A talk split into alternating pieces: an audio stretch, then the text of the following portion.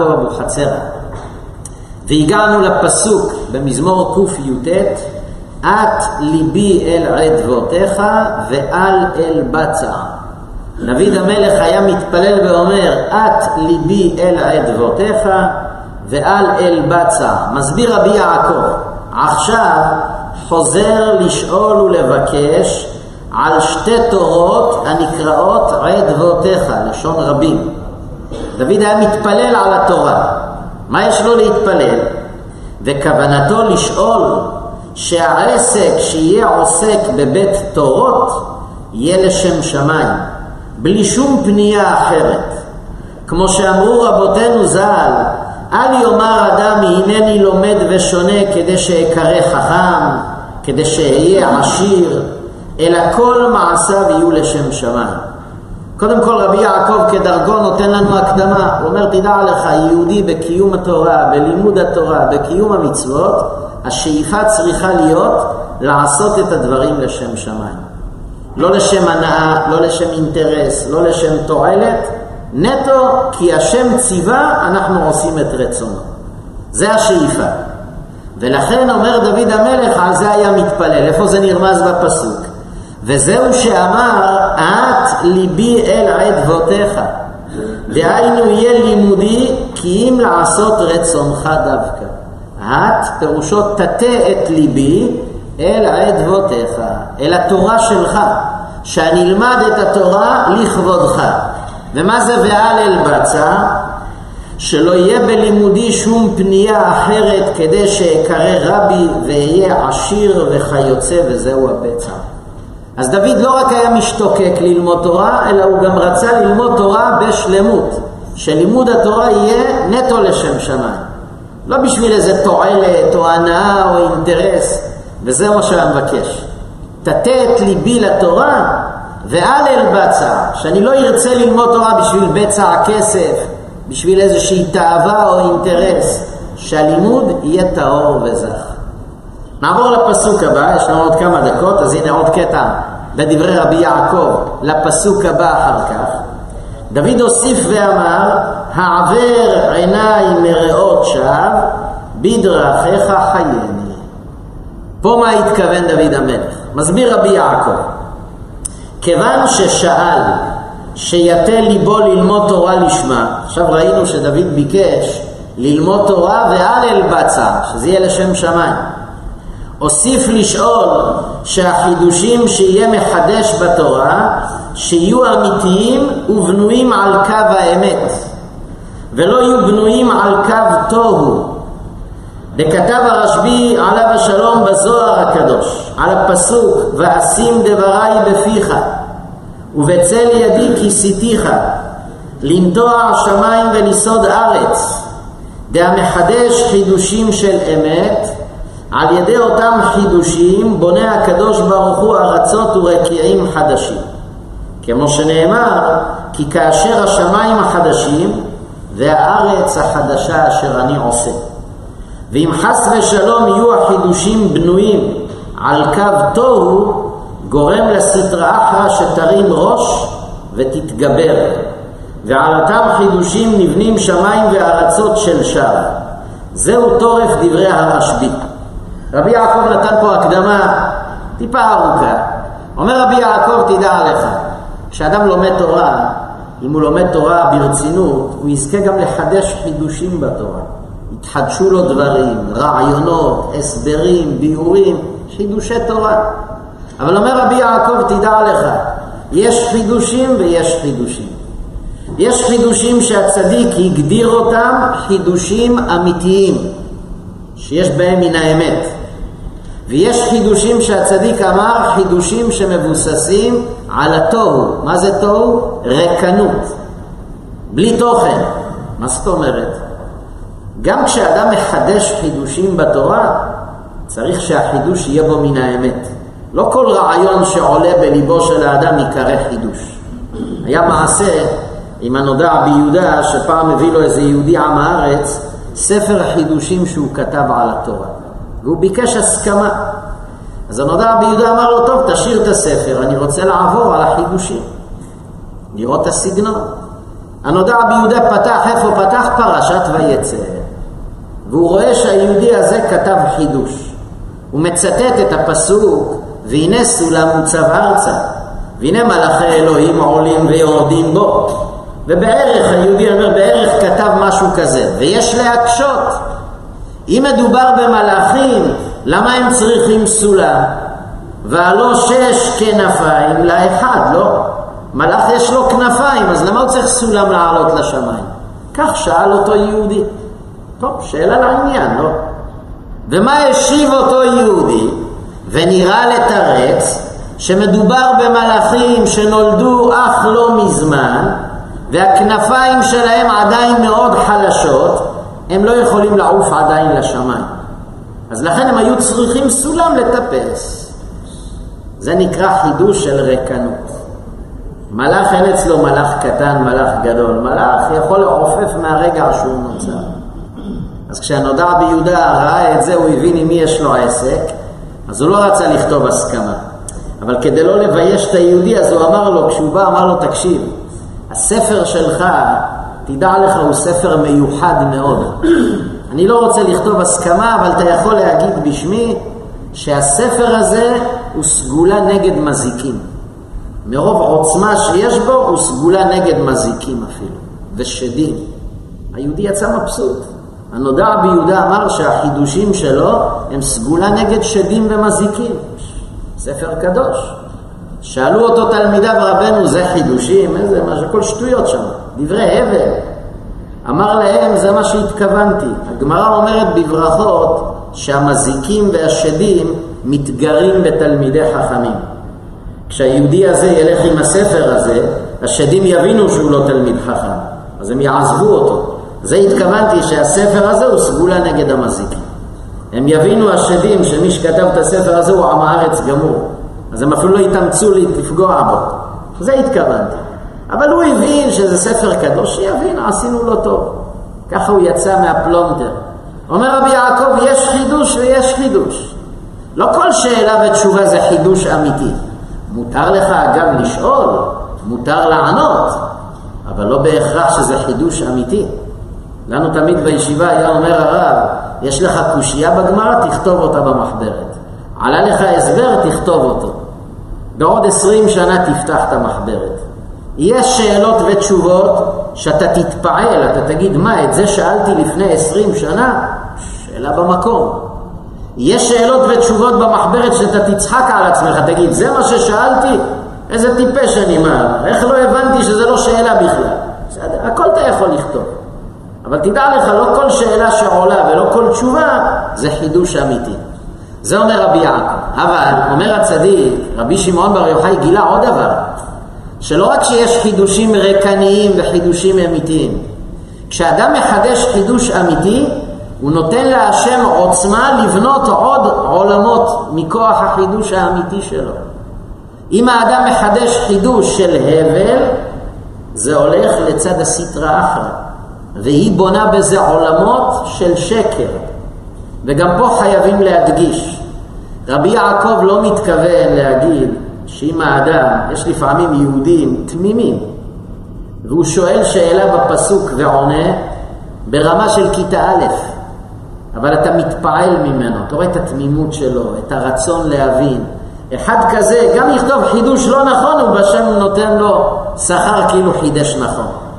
כשהצדיק מדבר על חידושים של רקנות, זה אדם שמתוך עצלות פשוט מחדש חידושים של שקר. זה לא בסדר. אבל לפעמים יהודי פשוט ותמים מחדש איזה חידוש גדול, שבעיניו זה גדול מאוד.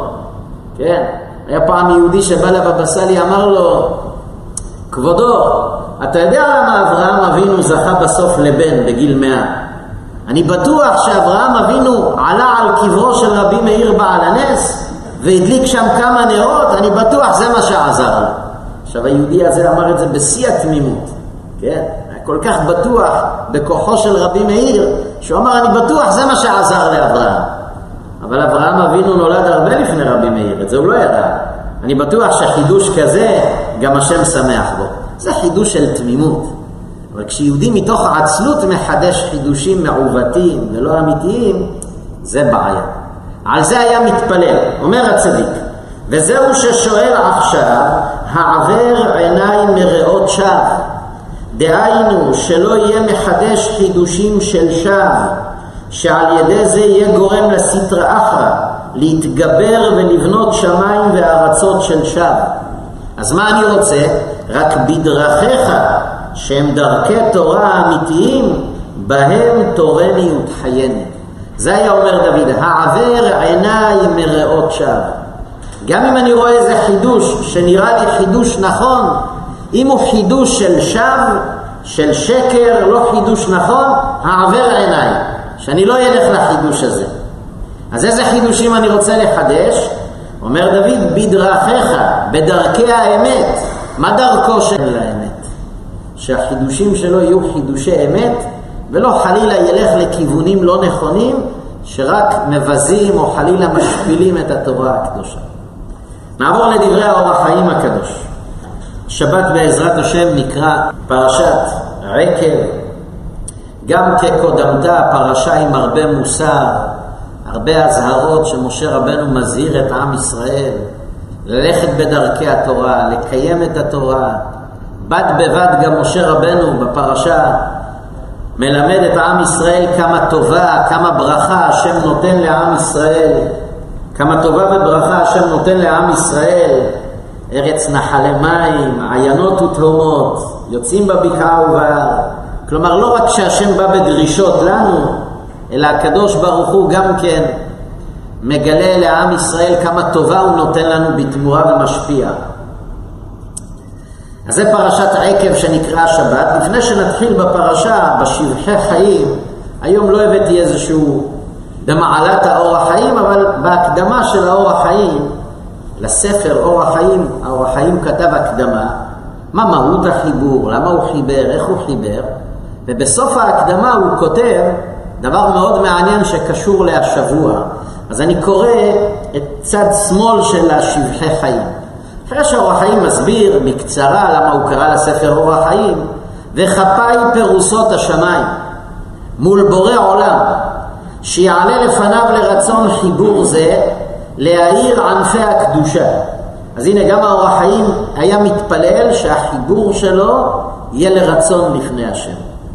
ואם שגיתי באיזה דבר, יעלה לרצון העסק אשר עסקתי. אומר, גם אם התוצאה לא תהיה טובה, אבל לפחות עמלתי. אז שהעסק, העמל, יעלה לרצון לפני השם. שהכל הוא לשמח אלוהי בוראי, שמחת ליבי ואור עיניי. הוא אדוני, אדוני אלוהים חיים. אומר האור החיים הקדוש, כל מטרתי בחיבור הזה לשמח את הקדוש ברוך הוא. ותשלם מלאכת שמיים זו, מתי האור החיים סיים לכתוב את חיבורו אור החיים? בחודש אב הרחמן, ביום טוב שקבעו ישראל, יום גמר מלאכת עצי המערכה. ט"ו באב. ביום ט"ו באב האור החיים סיים לכתוב את חיבורו אור החיים על התורה. אתמול, לא? אתמול סיים האור החיים הקדוש את חיבורו לפני קרוב לשלוש מאות שנה. אז הנה האור החיים גילה בסוף ההקדמה מתי הוא סיים את כתיבת חיבורו אור החיים על התורה. הנה בזה אפשר לומר נסגר מעגל, אנחנו בשבוע שבו אור החיים סיים את חיבורו על התורה, יום ט"ו באב. ותראו איך הוא מגדיר בסוף, אחרי שהוא רומז את השנה, אשר אנוכי עולה שמה עבד השם, עבד תורה, עבד ישראל. ראיתם איך האור החיים מכנה את עצמו? קודם כל הוא אומר עבד השם, באתי לעולם לעבוד את השם. דבר שני, עבד תורה, איך עובדים את השם? על ידי שאתה משעבד את עצמך לתורה. אבל הוא מוסיף גם עבד ישראל.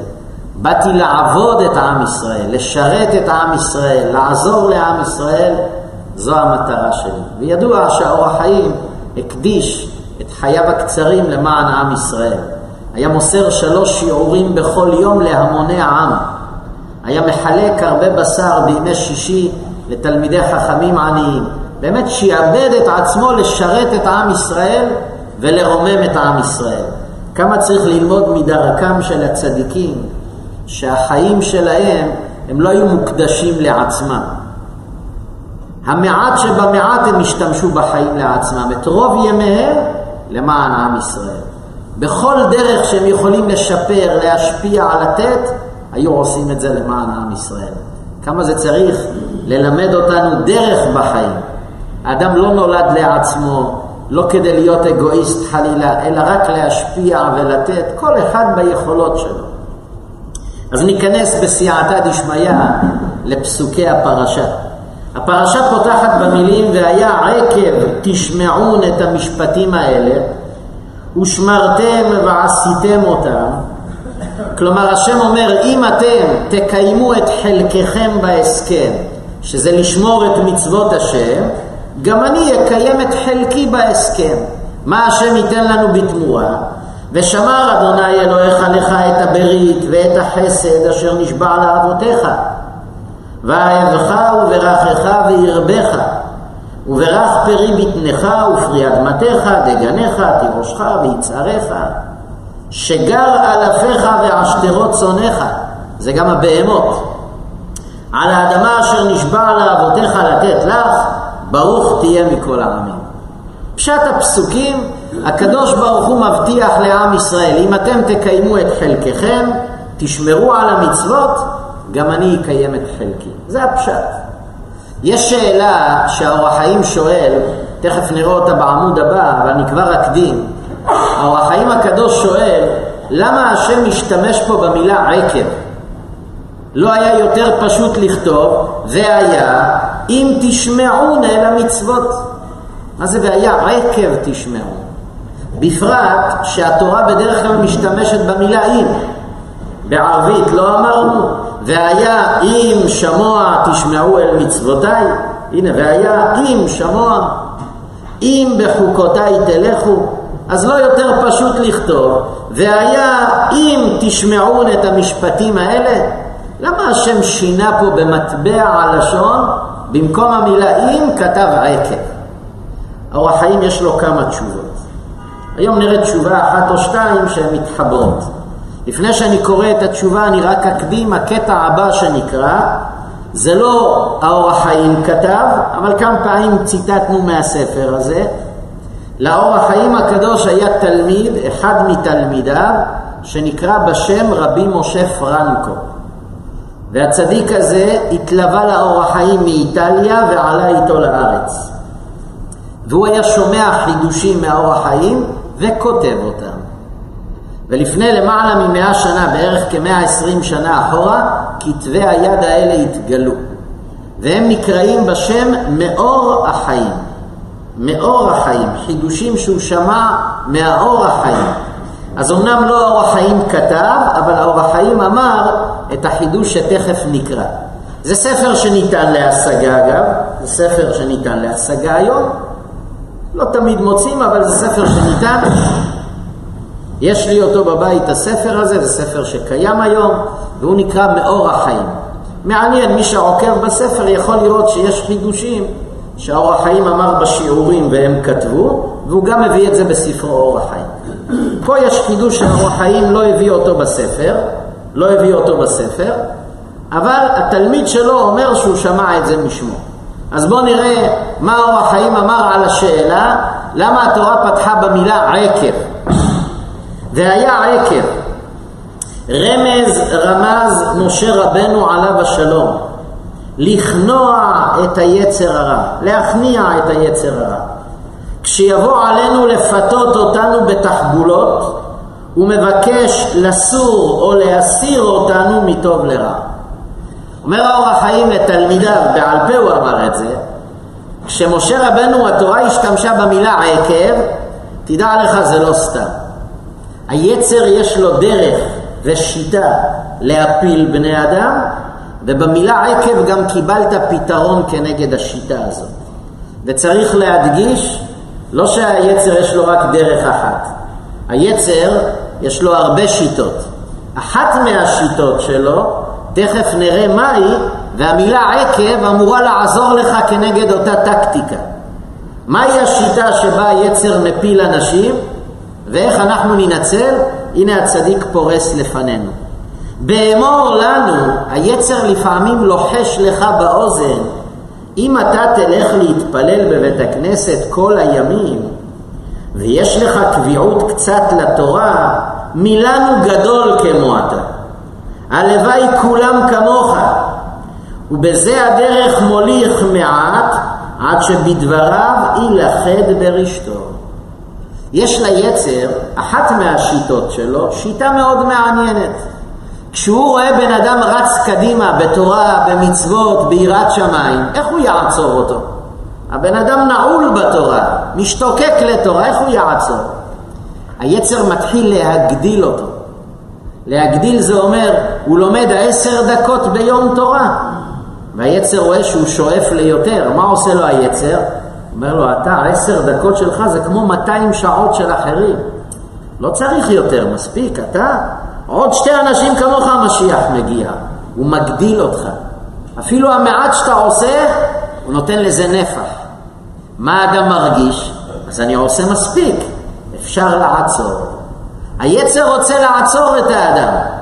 מה יגיד לו? אל תלמד, אל תקיים מצוות, הוא לא ישמע. אז המעט שהאדם עושה, היצר נותן לזה הרבה נפח. ואז האדם מרגיש שהוא עושה יותר מדי. אז אפשר להוריד קצת הילוך. וככה היצר מאט את הקצב של האדם. ראיתם איזה שיטה? כביכול הוא בא לעודד אותך. הוא בא לטפוח לך על השכם, אבל בדרך הזאת הוא עוצר אותך. אז מה הפתרון נגד השיטה הזאת? תשובה לזה, מה שאמר משה לישראל. והיה עקב, ואז אינו יבוא לך השטן לקטרג אותך. ונסביר. לכן משה אמר להם, והיה עקב תשמעון את המשפטים האלה.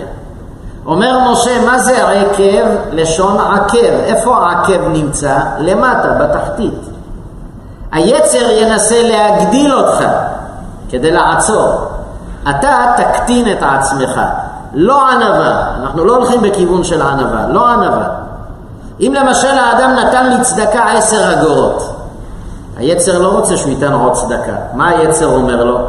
כמה צדקה נתת חביבי, אתה נדיב דגול אתה, אתה יכול לעצור קצת. מה אתה תגיד ליצר? אני בקושי התחלתי לתת, על מה אתה מדבר בכלל? אני? מה? למדת מסכת, אפילו אתה יודע אותה על פה.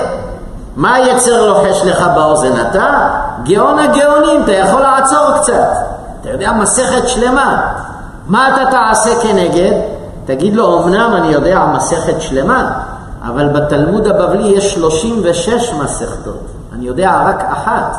יש לי עוד 35 מסכתות שאני עוד לא יודע אותן. אז תקטין. ואז ממילא מה הרווחנו?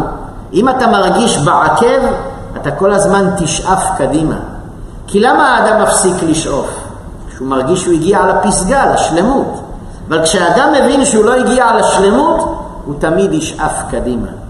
נמצא, אומר האור החיים לתלמידיו, דבר עצום.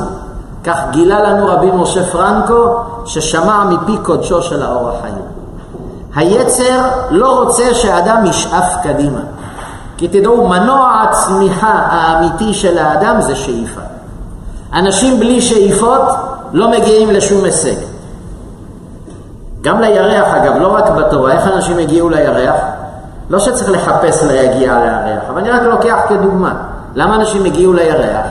כי קמו כמה אנשים בעולם ואמרו בוא נשאף להגיע לירח, שמע בוא נרצה להגיע לשם. כיוון שהייתה שאיפה להגיע לירח, בסוף גם הגיעו לירח. אבל אם אף אחד לא היה מחפש לשאוף להגיע לירח, גם לא היינו מגיעים לשם. אז אתה רואה שהשאיפה זה המנוע שנותן לך את הדחיפה קדימה. כנ"ל בגשמיות, כנ"ל ברוחניות. אנשים בלי שאיפות, הם לא רק מדשדשים במקום, הם בדרך כלל יורדים למטה ולא מתקדמים לשום מקום. יש רק בדבר אחד לא כדאי לשאוף הרבה. אתם יודעים במה? הייתה פעם מצבה של מעשן כבד. כתבו לו על המצבה, מת משאיפת יתר. כן? שם הוא שאף יותר מדי, זה לא בריא. אבל ברוחניות, הרחב פיך ואמלאו. אתה צריך לשאוף כמה שיותר. וכשהיצר רואה בן אדם שואף, רוצה להעפיל למעלה, איך הוא יעצור אותו? הנה אומר האור החיים השיטה. אומר לו, אדוני, אתה כבר נמצא בפסגה, לאיפה אתה שואף? מי יכול להתחרות איתך אתה? אתה קודש קודשים אתה. הבבא סאלי לידך הוא איפה אתה ואיפה מה קורה לאדם? אה, הוא מרגיש בפסגה. אפשר להוריד הילוך, הנה היצר לאט לאט עצר את הקצב שלו. אז מה נענה ליצר כשהוא בא בטענה הזאת? והיה עקב. תגיד לו, אדוני, אני מרגיש רק בעקב, על מה אתה מדבר? שאני גאון הגאונים? אני בעקב נמצא. כשאני מתפלל בכוונה גדולה, אני בעקב נמצא. יש לי עוד הרבה הרבה לאיפה להעפיל ולהגיע. לכן לא נאמר והיה אם, והיה עקב. זה חידוש שכתב רבי משה פרנקו בשמו של הצדיק רבנו חיים בן עטר. ואני רגע אדלג על מקור שלוש. בואו תראו כמה השיטה הזאת היא גם באמת נכונה. לא שהאור החיים צריך אישור שלנו, אבל בואו נמחיש את זה ונראה כמה זה נכון בשטח. שהשאיפה מצמיחה את האדם. והשאיפה היא נובעת מכך שאתה מרגיש לא שלם. יעקב אבינו ועשיו הרשע היו אחים משותפים. ההורים שלהם קודש קודשים, יצחק אבינו ורבקה אימנו, קדושי העליון. יצחק עולה תמימה. וכל אחד שמתבונן שואל את עצמו איך יכול להיות שעשיו הרשע הגיע לאן שהגיע. הרי הוא קיבל את אותו חינוך שיעקב קיבל. הוא גדל על ברכיו של יצחק אבינו. הוא זכה לראות את סבא שלו, אברהם הגדול. איך הגיע לאיפה שהגיע? נכון שכבר שם אמר לרבקה, שני גויים בבטנך, ממעייך ייפרדו, אבל עדיין, עשיו הגיע לרשע ופשע נוראי. איך יצא הבן אדם הזה ככה?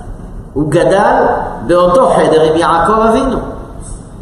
התשובה, הפסוק אומר במקור ארבע, פרשת תולדות, ויצא הראשון אדמוני, כולו כאדרת שיער, ויקראו שמו עשיו, ואחרי כן יצא אחיו, וידו אוחזת בעקב עשיו, ויקרא שמו יעקב.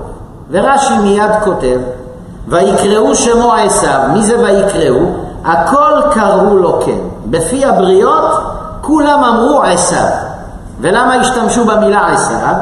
לפי שהיה נעשה ונגמר בשערו כבן שנים הרבה. חי ורעי, עשיו, למה נקרא שמו עשיו? השם של האדם מורה הרבה על התכונות והמהות. רבי מאיר אומר את הגמרא ביומה, בדיק בשמה. היה אומר, השם מגלה הרבה על האישיות של האדם. למה נקרא שמו עשיו? הבריות היו אומרים לעשיו מגיל אפס, אדוני, אתה עשוי. מה זה עשוי? אתה מושלם אתה. אתה נולדת לעולם כבר עם שיניים, אתה יודע את זה עשיו? אתה נולדת כבר עם נעלי ספורט, אתה נולדת. אתה נולדת מושלם. עשיו מגיל צעיר שומע, אתה עשוי, אתה מושלם, אתה עשוי, אתה מושלם. מה קורה לאדם שחי בתחושה שהוא מושלם? הוא לא שואף לשום מקום. למה? כי הוא מושלם. אם אתה לא שואף לשום מקום, אתה לא רק מדשדש במקום, אתה מידרדר אחורה. זו הייתה הבעיה של עשיו. עשיו זה לא רק שם, עשיו זה מהות. עשיו הרגיש מושלם. הוא למד קצת תורה אצל אבא שלו, אמר לא צריך, למדתי מספיק. התפלל רבע התפילה, אמר לא צריך, עשיתי את שלי, אני מושלם. כשאדם חי בתחושה של שלמות, הוא יגיע להיות האדם המסוכן ביותר. כי הוא לא שואף להשתפר, הוא מרגיש מושלם. והמידות הרעות שבו ילכו ויקננו ויגיעו לממדים קשים. יעקב בדיוק הפוך. למה נקרא שמו יעקב? וידו אוחזת בעקב. העקב זה הסוף, זה הקצה. יעקב עם כל ההישגים שלו, מה הרגיש? אני רק בעקב, אני בנקודת ההתחלה. יש לי עוד לאיפה לשאוף. לכן יעקב כל הזמן היה בחתירה קדימה, שואף לעלות. גם אם ידע שתי מסכתות, אמר אני יש לי עוד הרבה מה ללמוד. כל הזמן הוא הולך ומשתפר. כי אם אתה שואף לשלמות, אתה תשתפר כל הזמן. יעקב הרגיש בעקב, בקצה, בתחילת הדרך, לכן כל הזמן היה אצלו רצף של עלייה. עשיו הרגיש עשוי ומושלם. אצלו כל החיים היו רצף של ירידה ודרדור. זה ההבדל. היה חבל ארץ באירופה, היום הוא לא קיים. מי שלמד היסטוריה בבית ספר שמע את זה, היה חבל שנקרא פרוסיה. ההיסטוריה מספרת שמלך פרוסיה, גוי, קרא לבן שלו יום אחד, אמר לו, בני, הגיע הזמן לפנות את העולם. הוא הרגיש שיומו קרב. ואז הוא נותן לבן שלו, שהוא יורש העצר, הוראות. יהיה לך כך תקציב וכך, נותן לו הוראות על הממלכה. אמר לו בני, אחרי שהעברתי לך את כל סדרי השלטון, יש לי צוואה אחת לצוות אותך. אני משאיר לך שטח ארץ, אני סתם זורק מספר, מיליון קילומטר רבוע. מדינה ענקית. אבל אני מצווה אותך, מהיום שתעלה לכיסא, כל הזמן תשאף להתרחב, לכבוש עוד. אמר לו הבן למלך, אבל אבא, אתה אומר שאתה משאיר לי מדינה בגודל של מיליון קילומטר רבוע. למה אני צריך עוד לגדול? אמר לו, בני, אני אגלה לך את הסוד. אם אתה תסתפק במה שיש לך, גם מה שיש לך בסוף ייעלם. אבל אם אתה שואף כל הזמן לגדול ולהתרחב, א', יש סיכוי שאתה תגדל. וגם אם לא תצליח לגדול, כי לא ייתנו לך במלחמה, אבל לפחות מה שיש לך ביד יישמר בידך. עשיו לא שאף להתרחב. לכן עשיו גם המעט רוחניות שהייתה בו, הלכה ונעלמה. יעקב מהרגע הראשון שנולד לעולם שאף להתקדם, שאף להתעלות, הרגיש תמיד בנקודת ההתחלה, הרגיש בעקב. לכן יעקב כל הזמן עלה ונתעלה. זה אומר האור החיים, והיה עקב, לא כתוב והיה אם. למה והיה עקב? כי היצר ינסה לעצור אותך, להגיד לך הגעת לפסגה, לאיפה אתה עוד שואף? ואתה תגיד לו עקב, אני מרגיש בעקב, בנקודת ההתחלה, יש לי עוד לאיפה לשאוף. ככה האדם צריך. תדעו, אחי ורעי, כשאדם מרגיש שיש לו לאיפה לשאוף, זו הברכה הכי גדולה שיכולה להיות. אומרים שהיה מלך שהגיע אליו איזה יהודי, אמר לו, אדוני המלך, חלמתי עליך חלום, אני יכול לספר? כן, ספר, בבקשה. חלמתי שאני רואה אותך בלילה עומד ליד סולם ארוך וגבוה, אלף שלבים בסולם. ואתה, אדוני המלך, מטפס שלב אחרי שלב, בשלב החמש מאות נעצרת. נו, והתעוררתי, לא ראיתי את ההמשך. נגמר החלום. אמר לו המלך, חלום טוב חלמת. איזה בשורה. מיד התקשר לשר האוצר, כל שלב בסולם תן לו אלף שקלים. חמש מאות שלבים חלמת שטיפסתי, הבן אדם חזר הביתה עם צ'ק חמש מאות אלף, מזומן. השכן שלו ראה אותו מבסוט, אמר לו, מה קרה? אמר לו, תראה, צ'ק מלכותי, חמש מאות אלף. איך השגת את זה? סיפר לו את החלום. זה למחרת מגיע למלך. אמר לו, אדוני המלך, החלום של ההוא זה רק פרק א', זה חלום בהמשכים. אני חלמתי את פרק ב'. טוב, דבר. חלמתי שאני רואה אותך עומד במרכזו של סולם ארוך מאוד, אלף שלבים. אתה, אדוני המלך, נמצא בשלב החמש מאות, ואני רואה שאתה מטפס ומטפס עד שהגעת לפסגה. נו, ושמה התעוררתי. אמר לו המלך, איזה חלום רע חלמת עליי? קרא למצליף הראשי, אמר לו, כנגד כל שלב בסולם תן לו הצלפה. חמש מאות מלקות קיבל. בשארית כוחותיו הוא שואל את המלך, תגיד לי אדוני המלך, אם יורשה, אני חלמתי חמש מאות שלבים וגם השכן שלי. למה הוא קיבל חמש מאות אלף ואני חמש מאות הצלפות? אמר לו המלך כי הוא חלם שעם כל ההישגים שהגעתי, אני רק באמצע. יש לי עוד לאיפה להעפיל. זו ברכה. מה אתה חלמת עליי? שהגעתי לפסגה. אתה יודע מה קורה למי שמגיע לפסגה? משם רק נופלים. אין לאיפה לשאוף. משם או מידרדרים או נופלים. זה בעצם מה שחלמת עליי. זה חלום רע. תדעו, אחי ורעי, כשאדם מבין שיש לו עדיין לאיפה להעפיל, האדם הזה יש לו ברכה. כי הוא כל הזמן נשאף קדימה. הקללה הכי גדולה לאדם זה להרגיש מושלם. אדם שמרגיש מושלם הוא לא רק לא ישתפר, הוא ילך ויעשה יותר גרוע. ותראו מה זה סוד כוח השאיפה. הגמרא במסכת סוכה, בדף כ"ח, מקור חמש, גמרא מפורסמת. הגמרא מספרת, תנו רבנן, שמונים תלמידים היו לו להלל הזקן. שלושים מהם ראויים שתשרה עליהם שכינה כמשה רבנו. שלושים מהם ראויים שתעמוד להם חמה כיהושע בנו. עשרים בינונים. אז רבי להלל היה שמונים תלמידים. אמנם הוא לימד, אני מאמין, מאות ואלפים, אבל תלמידים מובהקים היה לו שמונים. ותראו באיזה קנה מידה של תלמידים. שלושים כמשה, שלושים כיהושע ועשרים באמצע. בינונים זה בין משה ליהושע. גדול שבכולן יונתן בן עוזיאל. קטן שבכולן רבן יוחנן בן זכאי. אני אומר את זה בזהירות הנדרשת. גדול שבכולן, טוב, יונתן בן עוזיאל, קודש קודשים. קטן שבכולן זה כביכול התלמיד הפחות חשוב, הפחות מוצלח, הקטן שבהם, לא תגיד עכשיו השפיץ של החבורה. אומרת הגמרא, אמרו עליו על רבן יוחנן בן זכאי, שהוא הקטן שבתלמידי הלל, שלא הניח מקרא ומשנה, גמרא, הלכות, אגדות, דקדוקי תורה ודקדוקי סופרים, קלים וחמורים, זה פסוקים שנדרשים בקל וחומר. גזרות שוות, תקופות, זה עניינים של מהלך השמש והירח. גימטריאות, שיחת מלאכי השרת. הוא ידע לדבר עם מלאכים, זה אומר שהוא גם פגש מלאכים. שיחת שדים, עדיף לא להיפגש ולא להכיר את השפה שלהם. אבל רבי יוחנן גם פגש וגם ידע לדובב שדים. שיחת דקלים, רבי יוחנן ידע להביט על העץ. לפי תנועות העלים שלו הוא ידע מה העץ צריך, מה העץ מגלה, מה העץ אומר, לדבר לעצים.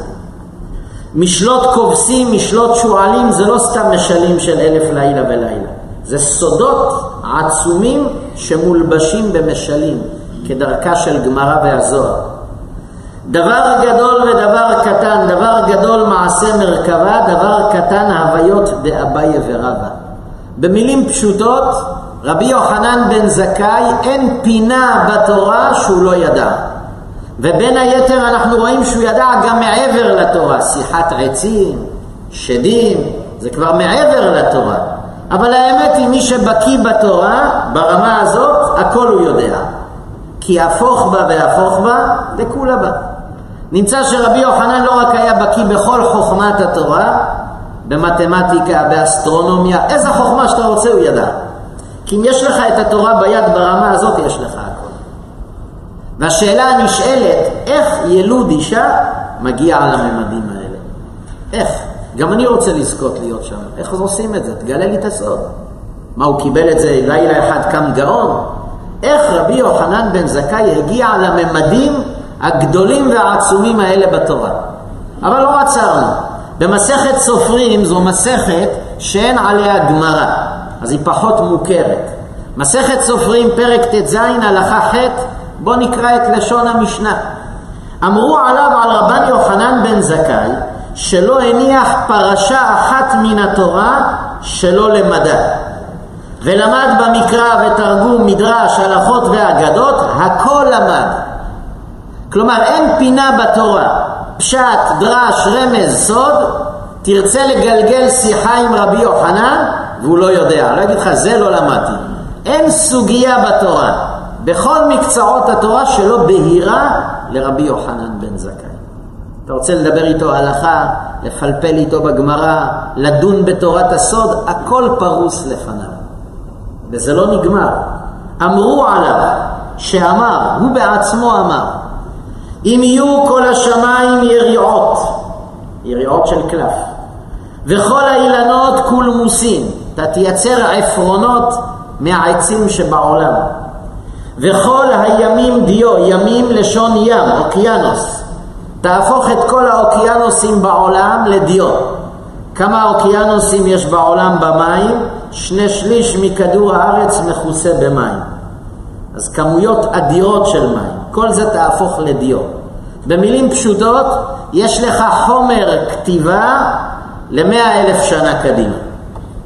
אומר רבי יוחנן, ואין כדאי לכתוב את חוכמתי שלמדתי מרבי. כלומר, אומר רבי יוחנן בן זכאי לתלמידיו, גם אם תכתבו עכשיו מאה אלף שנה קדימה בלי הפסקה, זה לא יספיק את מה שאני יודע בראש. איך ילוד אישה מגיע לממדים האלה? זו חוכמה שאין מחשב בעולם שמכיל את האוצר הזה. איך? איך הוא יכול להגיע לממדים? הרי היום רק תיקח את התורה בנגלה, תקרא אותה בלי הבנה, לא תספיק בחיים. קחו רק את הספרייה שיש פה, תקרא ספר, ספר לא יספיק לך ב-70 שנה.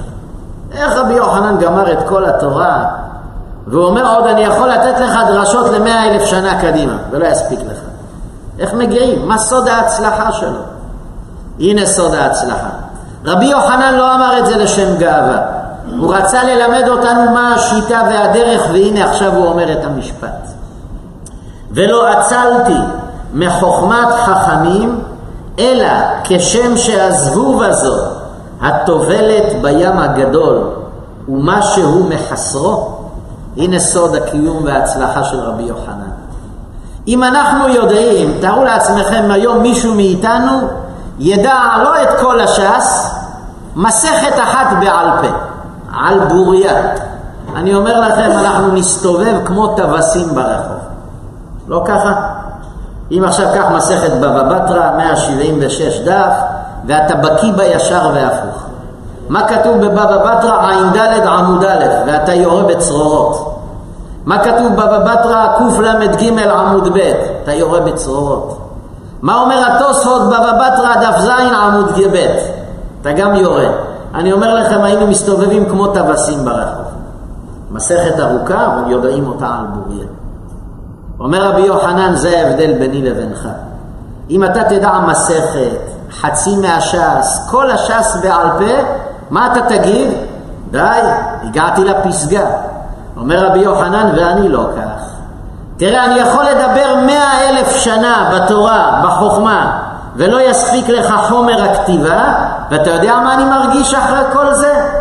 כמו זבוב שנחת פה בחוף הדתי באשדוד, לקח איזה לגימה של מים, מה אתה אומר, הוא גמר לנו את הים או לא גמר את הים?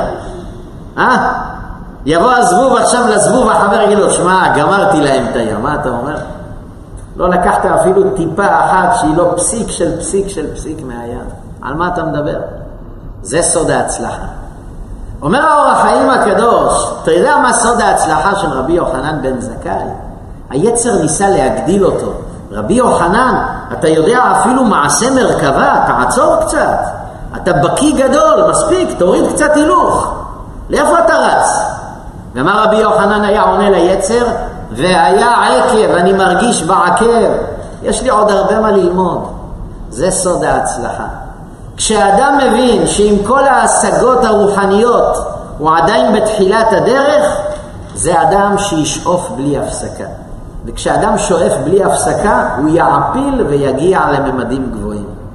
מאידך, כשאדם נח על זרי הדפנה, טופח על השכם בתחילת הדרך ומרגיש שהוא כבש את הפסגה, האדם הזה לא יגיע לשום פסגה. הוא עוד ידרדר וירד לתחתית. הנה סוד ההצלחה. זה אומר רבנו חיים בן עטר לתלמידיו, לכן משה השתמש במילה עקב. גם אם תשמעון אל כל המצוות, תרגיש עדיין בעקב.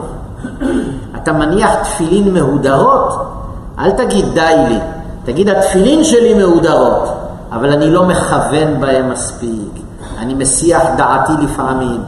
תמיד תייצר לך עוד איזושהי שאיפה. לעולם אל תעצור. אני בתור ילד, היה לנו ביישוב שבו גדלתי רב. היום הוא רבה של קריית הרצוג, רבי יהודה אריה שוורץ. יהודי תלמיד חכם עצום, אבל המעלה היותר גדולה גם היה איש שיחה. אני אומר לכם, בתור ילד, בן שבע, בן שמונה, הייתי נהנה להקשיב לו. תחשבו מה זה לרתק ילד בן שבע. היינו יושבים ושומעים את הדרשות. היה לא רק גאון בתורה, היה איש שיחה. ועד היום אני זוכר שבאחת הדרשות, זה היה פרשת ויצא, תחשבו, בן שמונה הייתי, עד היום זה נחקק לי. מרוב שהוא הגיש את זה בטוב טעם. אני זוכר שבדרשה בליל שבת בבית הכנסת, הוא שאל על הפסוק בפרשת ויצא, והנה סולם מוצב ארצה, ומלאכי אלוקים עולים ויורדים בו. אז המלאכים היו צריכים סולם לעלות לשמיים, זה מה שכתוב. אז הוא שאל ואמר, אז למה סולם? למה אלוקים לא בנה להם מדרגות שיש? הרי הכל חלום, לא, זה חלום. אז השם לא יכל לעשות שיעקב יחלום שהמלאכים עולים בסולם לא מעץ, במדרגות שיש? מה הבעיה? בחלום הכל אפשר, לא? אז למה מלאכים עולים בסולם? סולם זה משהו ארעי, לא יציב. השם היה צריך להראות ליעקב מלאכים שעולים במעלית, מעלים שעולים במדרגות. מה הבעיה? בחלום, תן איך שאתה רוצה. אז למה השם נתן סולם? אז הוא השיב תשובה יפה עם הרבה לקח בצידה. תראו כמה זה נחקק בראש. אמר אותו צדיק, תדע לך, מדרגות יש להם סוף. בניין אפילו מאה קומות, תעלה בחדר המדרגות. עלית אלפי מדרגות, אבל בסוף הגעת לפסגה, נגמרו המדרגות. מעלית, יש קומה חמישים, הגעת לקומה החמישים, היא לא תטפס עוד, יש סוף. זה מדרגות אבן וזה מעלית זכוכית. אבל סולם אין סוף להעפלה איתו. כי אם טיפסת עם הסולם לגג, אתה יכול למשוך את הסולם אליך ושוב לטפס. טיפסת עוד קומה, אתה יכול עם הסולם שוב לעלות ולטפס. אפילו איפה שנגמרו המדרגות בגג, אתה יכול לשים את הסולם על הגג ולטפס עוד שני מטרים. הסולם מורה על שאיפה וטיפוס בלתי פוסק. לכן השם רמז ליעקב, יעקב, אתה רוצה להגיע השמיימה? סולם. אל תטפס חמש קומות, תגיד נגמרו המדרגות, נעצר. סולם. בסולם אף פעם לא עוצרים. הגעת לקומה העליונה, משוך את הסולם, טפס עוד. סולם מוצב ארצה. יעקב, סוד ההצלחה בחיים זה השאיפה. לא תשאף, תרגיש שלם, אתה תיעצר ותחזור אחורה. גדולי ישראל בכוחם זה השאיפה התמידית. תגידו לי, תראה, רבי יוחנן בן זכאי, אני אומר את זה שוב בזהירות, אולי מישהו יגיד, בסדר, תראה, רבי יוחנן בן זכאי היה גאון ועצום, אבל יכול להיות שהוא באמת יש לו עד מה לשאוף. משה רבנו יש לו לאיפה עוד לשאוף? משה רבנו, מה תגיד עליו? הוא גם צריך לשאוף לאן שהוא. לכאורה כל התורה הייתה בראשו, לא? הוא לאיפה צריך לשאוף. אומר הרמב"ם בפרשת כי תישא, מקור שבע, ויהי שם עם אדוני ארבעים יום וארבעים לילה, ויכתוב על הלוחות. אתם זוכרים, משה היה ארבעים יום וארבעים לילה, ירד, שבר את הלוחות. אבל התורה בראש שלו, נכון? כי הוא כבר למד אותה. הוא עולה לעוד ארבעים יום בהמשך, ושוב לומד את התורה. והשאלה הנשאלת שאליה מכוון הרמב"ם, למה? הרי כבר משה למד את התורה בארבעים יום ראשונות, נכון? למד. אלא מה? הלוחות נשברו. אז מה הבעיה? יעלה פעם שנייה, יחתום על הלוחות החדשים וירד איתם. הרי התורה כבר בראש אצלו. מה חסר הלוחות? תעלה, תחתום, תקבל ותחזור. מה, צריך לחזור עוד פעם על ארבעים יום? למה? למה משה אחרי ארבעים יום שלמד את כל התורה צריך להיות עוד ארבעים יום? כך שואל הרמב"ן. אני קורא את לשונו של הרמב"ן. יאמר, דהיינו הפסוק בא להגיד שהיה משה שם בראש ההר ארבעים יום וארבעים לילה ויכתוב שם על הלוחות את מה? את התורה. זה התורה באה להדגיש. גם אחרי ארבעים ראשונים היה עוד ארבעים. ולמה? אבל סיפר כי היה עניין הלוחות השניות ככל עניין הראשונות. במכתב אלוקים ובימים שם שעמד לפני השם. למה התורה מדגישה משה עמד עוד ארבעים יום? למה? שלא יחשוב, תראו על מי זה נאמר, על משה, אומר הרמב"ן, שלא יחשוב שכבר למד התורה בפעם הראשון, ולא יצטרך עתה לעמוד שם הרבה. אפילו משה, שר התורה, ברגע שעלה פעם שנייה לשמיים, אמר לו השם שב עוד ארבעים יום. אבל כבר למדתי, משה, מה למדת? בארבעים יום? שב, אתה צריך עוד ארבעים יום. לרמוז לך, אומר הרמב"ן, אפילו גדול כמשה, כבר כל התורה בראש שלו, יש לו עדיין מה לשאוף בהבנת התורה. לא יגיד, אני משה יכול לשבת רגל על רגל בחוף הים, סיימתי ללמוד את התורה. אין דבר כזה. אפילו אתה משה, עוד ארבעים יום שב. האבן עזרא, על השאלה הזאת, למה צריך פעמיים ארבעים יום, משתמש בלשון יותר חריפה מהרמב"ן. שניהם נתכוונו לסגנון אחד, אבל תראו מה אבן עזרא כותב, מעין הרמב"ן, אבל מילים יותר חריפות. מקור שמונה. וייתן, זה גם בפרשת כי תשא. ריקי מוח יטמעו, מה עשה משה בהר ארבעים יום וארבעים לילה? ראיתם איזה ביטוי? ריקי מוח, מה זה ריקי מוח? מי שאין לו שכל בראש. הקופסה ריקה. אומר האבן עזרא, מי שאין לו שכל שואל, משה כבר היה ארבעים יום, למה צריך עוד ארבעים יום?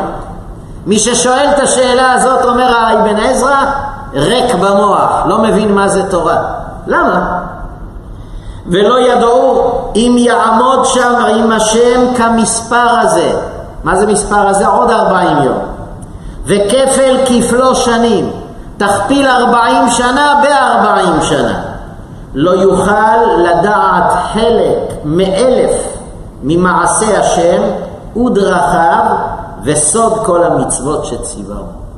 אומר האבן עזרא, אפילו משה רבנו, יהיה עכשיו בהר סיני לא ארבעים יום, ארבעת אלפים שנה, עוד יש לו מה ללמוד. אז אפילו אתה משה רבנו, אל תגיד אני אין לי עוד מה ללמוד. לכן התורה כתבה משה היה ארבעים יום, ושוב ארבעים יום. לרמוז אפילו אתה בדרגת משה, אין סוף לשאיפות. התורה היא אין סופית. סיימת את הש"ס. רבי חיים קנייבסקי היה מסיים כל שנה, כשאנחנו עושים סיום מסכת, נכון? אני בכור במקרה. תמיד לפני פסח אתה מחפש איזה מסכת לסיים, אתה רוצה לאכול בערב פסח. אז אנחנו מוצאים איזה מסכתות כאלה קצרות, מגילה, 28 דף, אני יודע, מסכת תמיד, שמונה דפים, כן, מסכתות כאלה קטנות ככה. רב חיים קניבסקי לא עושה סיום על 28 דף. כל שנה הוא מסיים את הש"ס, בבלי וירושלמי, בערב פסח. הוא לא לומד דף יומי, הוא שבע דפים ליום כדי לסיים את הש"ס. אתם יודעים כמה שנים רבי חיים קניבסקי חוזר על הש"ס? עשרות שנים הוא מסיים את הש"ס כל שנה. הש"ס היה בעל פה אצלו בראש. תגיד, אחד כזה, מה יש לו עוד ללמוד? אומר האבן עזרא, לא רב חיים קניבסקי, משה רבנו יותר גדול ממנו. גם אם יהיה עוד ארבע מאות שנה בשמיים, יש לו מה ללמוד. אומר האבן עזרא, ולא אני אומר את זה, משה בעצמו אמר, והנה משה, שהתנבא ארבעים שנה במדבר, ועמד בסודות רבות שגילה לו השם בהר סיני, והוא אמר לפני מותו, אתה אכילותה, אכילותה לשון התחלה, להראות את עבדך, את גודלך. והנה עתה החל והראה לו גדולת השם. משה רבנו בגיל 120, על פתחה של ארץ ישראל, למד תורה מפי השם. ארבעים שנה מלמד תורה את ישראל, ומה הוא אומר? אתה אכילותה. אני מרגיש בנקודת ההתחלה. ריבונו של עולם, תן לי עוד חיים, יש לי עוד הרבה מה ללמוד. אם משה רבנו הבין שיש לו לאיפה לשאוף, מה נגיד אנחנו? היום בן אדם למד דף גמרא, מרגיש כבר בעננים. למדתי יותר מדי. משה רבנו עם כל הידע מרגיש בנקודת ההתחלה. זה היה סוד ההצלחה של אותם הצדיקים. הם לעולם לא עצרו ואמרו, זהו, עשינו מספיק. הכוח שלהם היה תמיד להרגיש בעקב. לכן הם העפילו לגבהים הכי גבוהים. זה היה משה רבנו. אז מה נגיד אנחנו?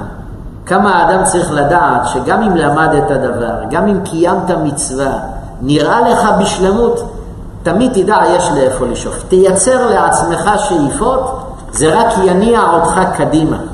לכן, כתוב במדרש, ועשו ארון עצי שיטים, ארון ברית השם, המאתיים וחצי אורכו, ואמה וחצי רוחבו, ואמה וחצי קומתו.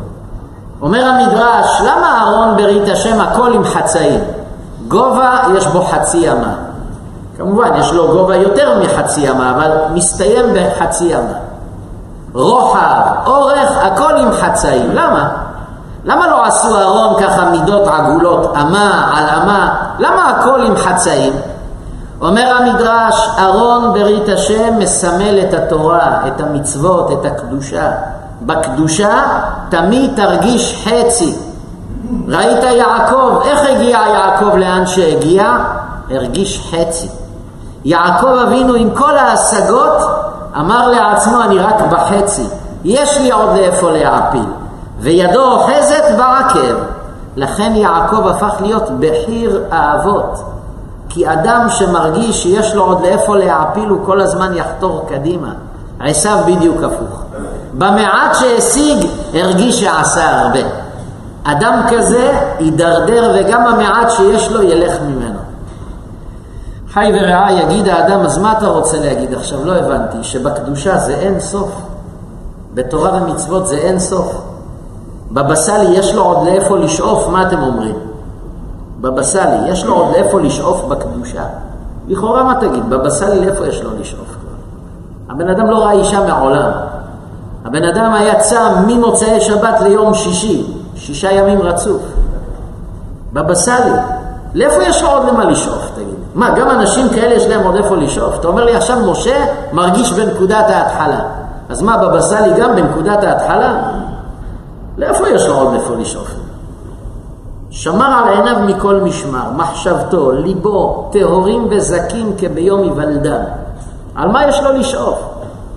אומר האור החיים הקדוש, אין סוף בשאיפות הקדושה. בואו נקרא את לשונו במקור עשר.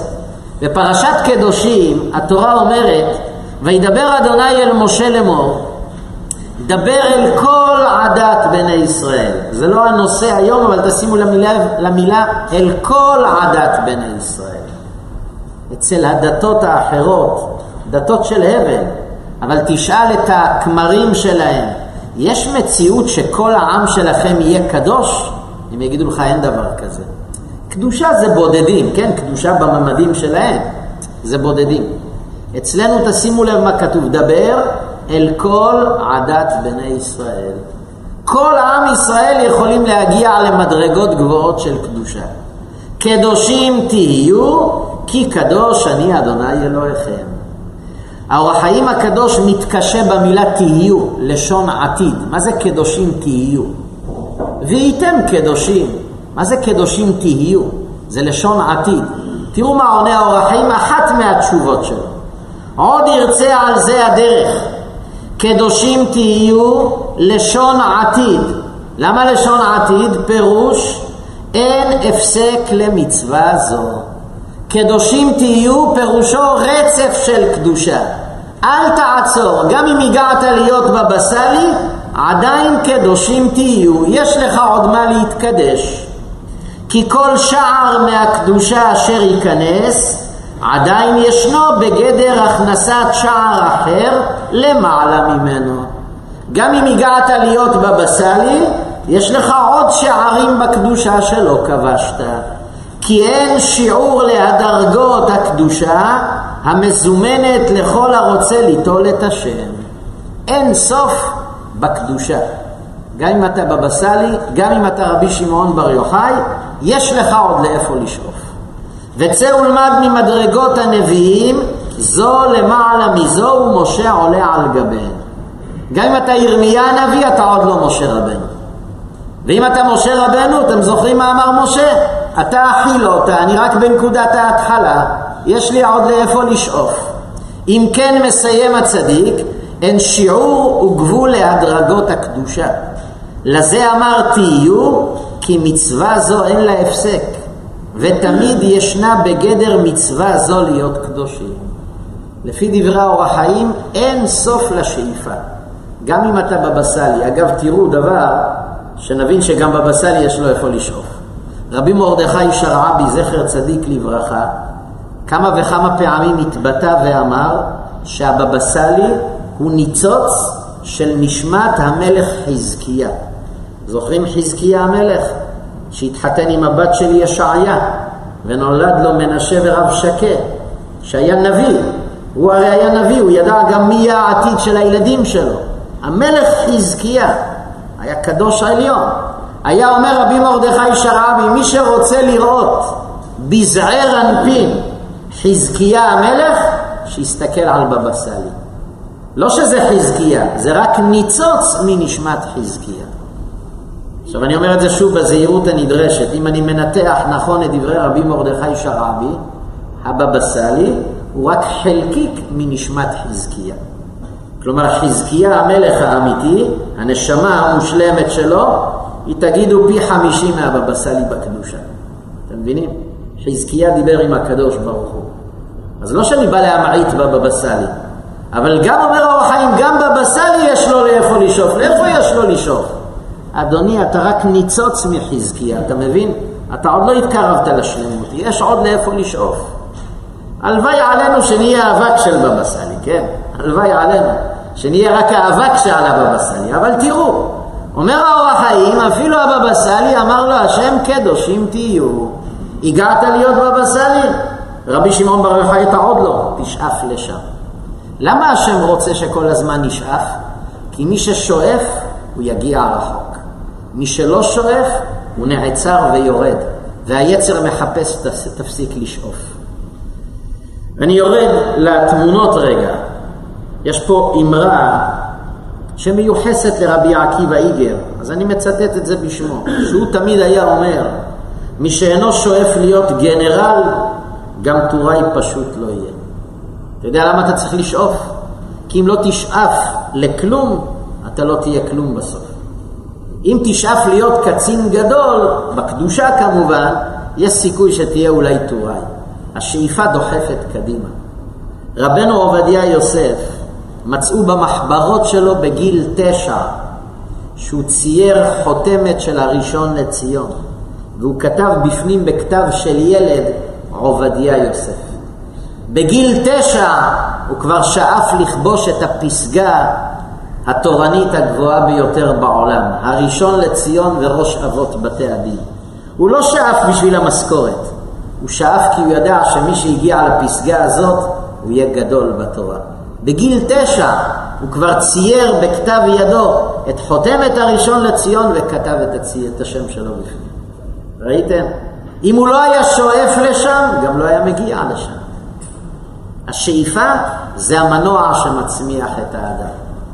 הצדיק רבי מרדכי גיפטר היה ראש ישיבה גדול בארצות הברית, ראש ישיבת טלס. הוא נפטר בשנת תשס"א, לא רחוק מאיתנו. בארץ, אצל המוני העם הוא פחות הוכר, אבל הוא היה מגדולי הדור בארצות הברית. העמיד תלמידים לאלפים. והוא סיפר שבילדותו אימא שלו רצתה לדרבן אותו לקיים מצוות, שיתנהג טוב. אז היא אמרה לו, בני, יש פה מחברת ארבעים דף.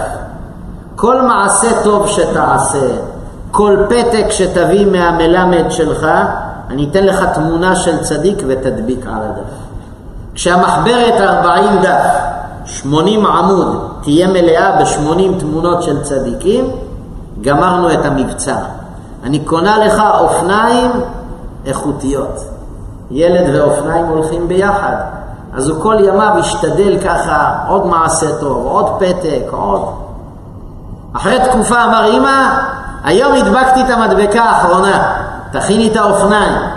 אמרה לו אמא שלו, אני רוצה לראות. בוא נראה שבאמת מילאת את המחברת. והיא מדפדפת דף אחרי דף. והיא רואה שבאמת הדפים מלאים בתמונות של צדיקים. אבל והנה באמצע של המחברת היא גילתה עמוד אחד ריק.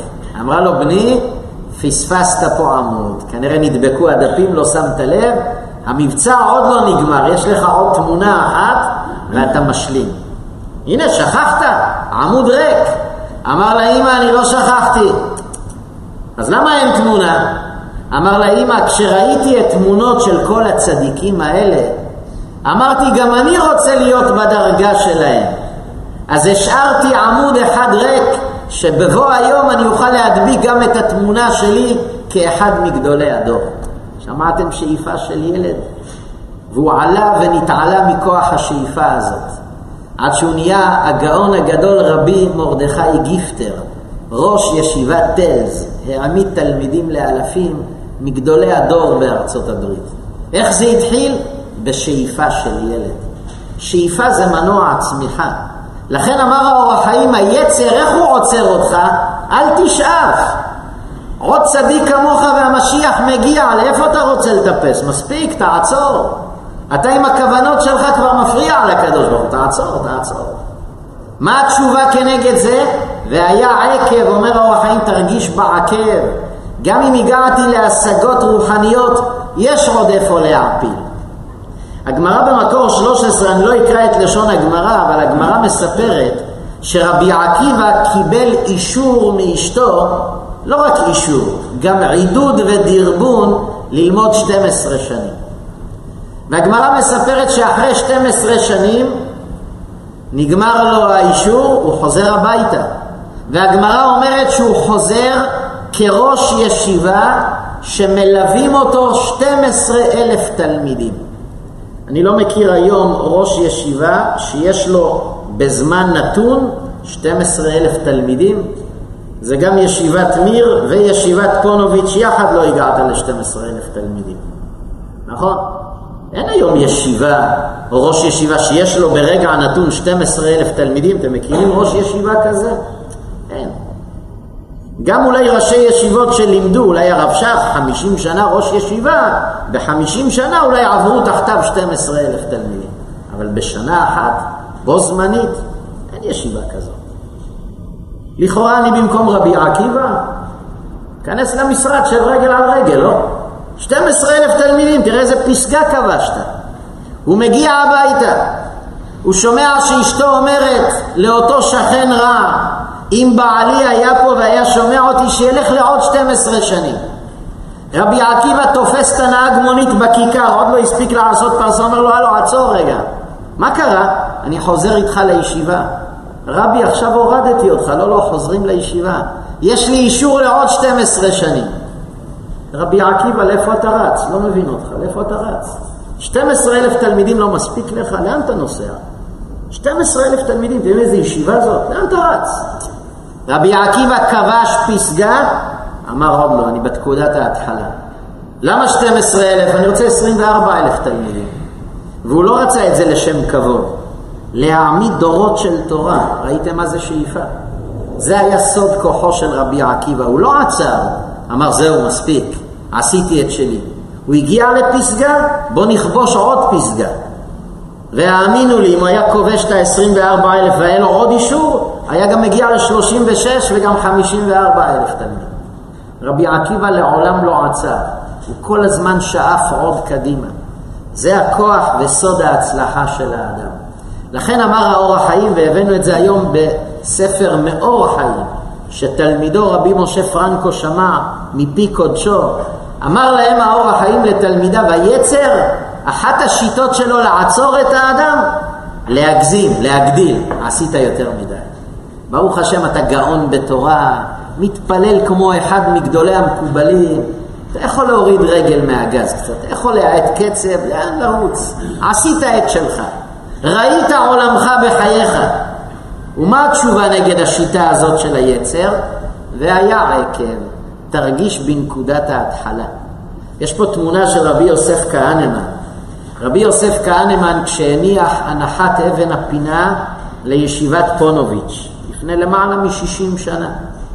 בהנחת אבן הפינה הוא אמר בדרשה שהוא כבר רואה בעיני רוחו כ-600 תלמידים שישבו בבית המדרש.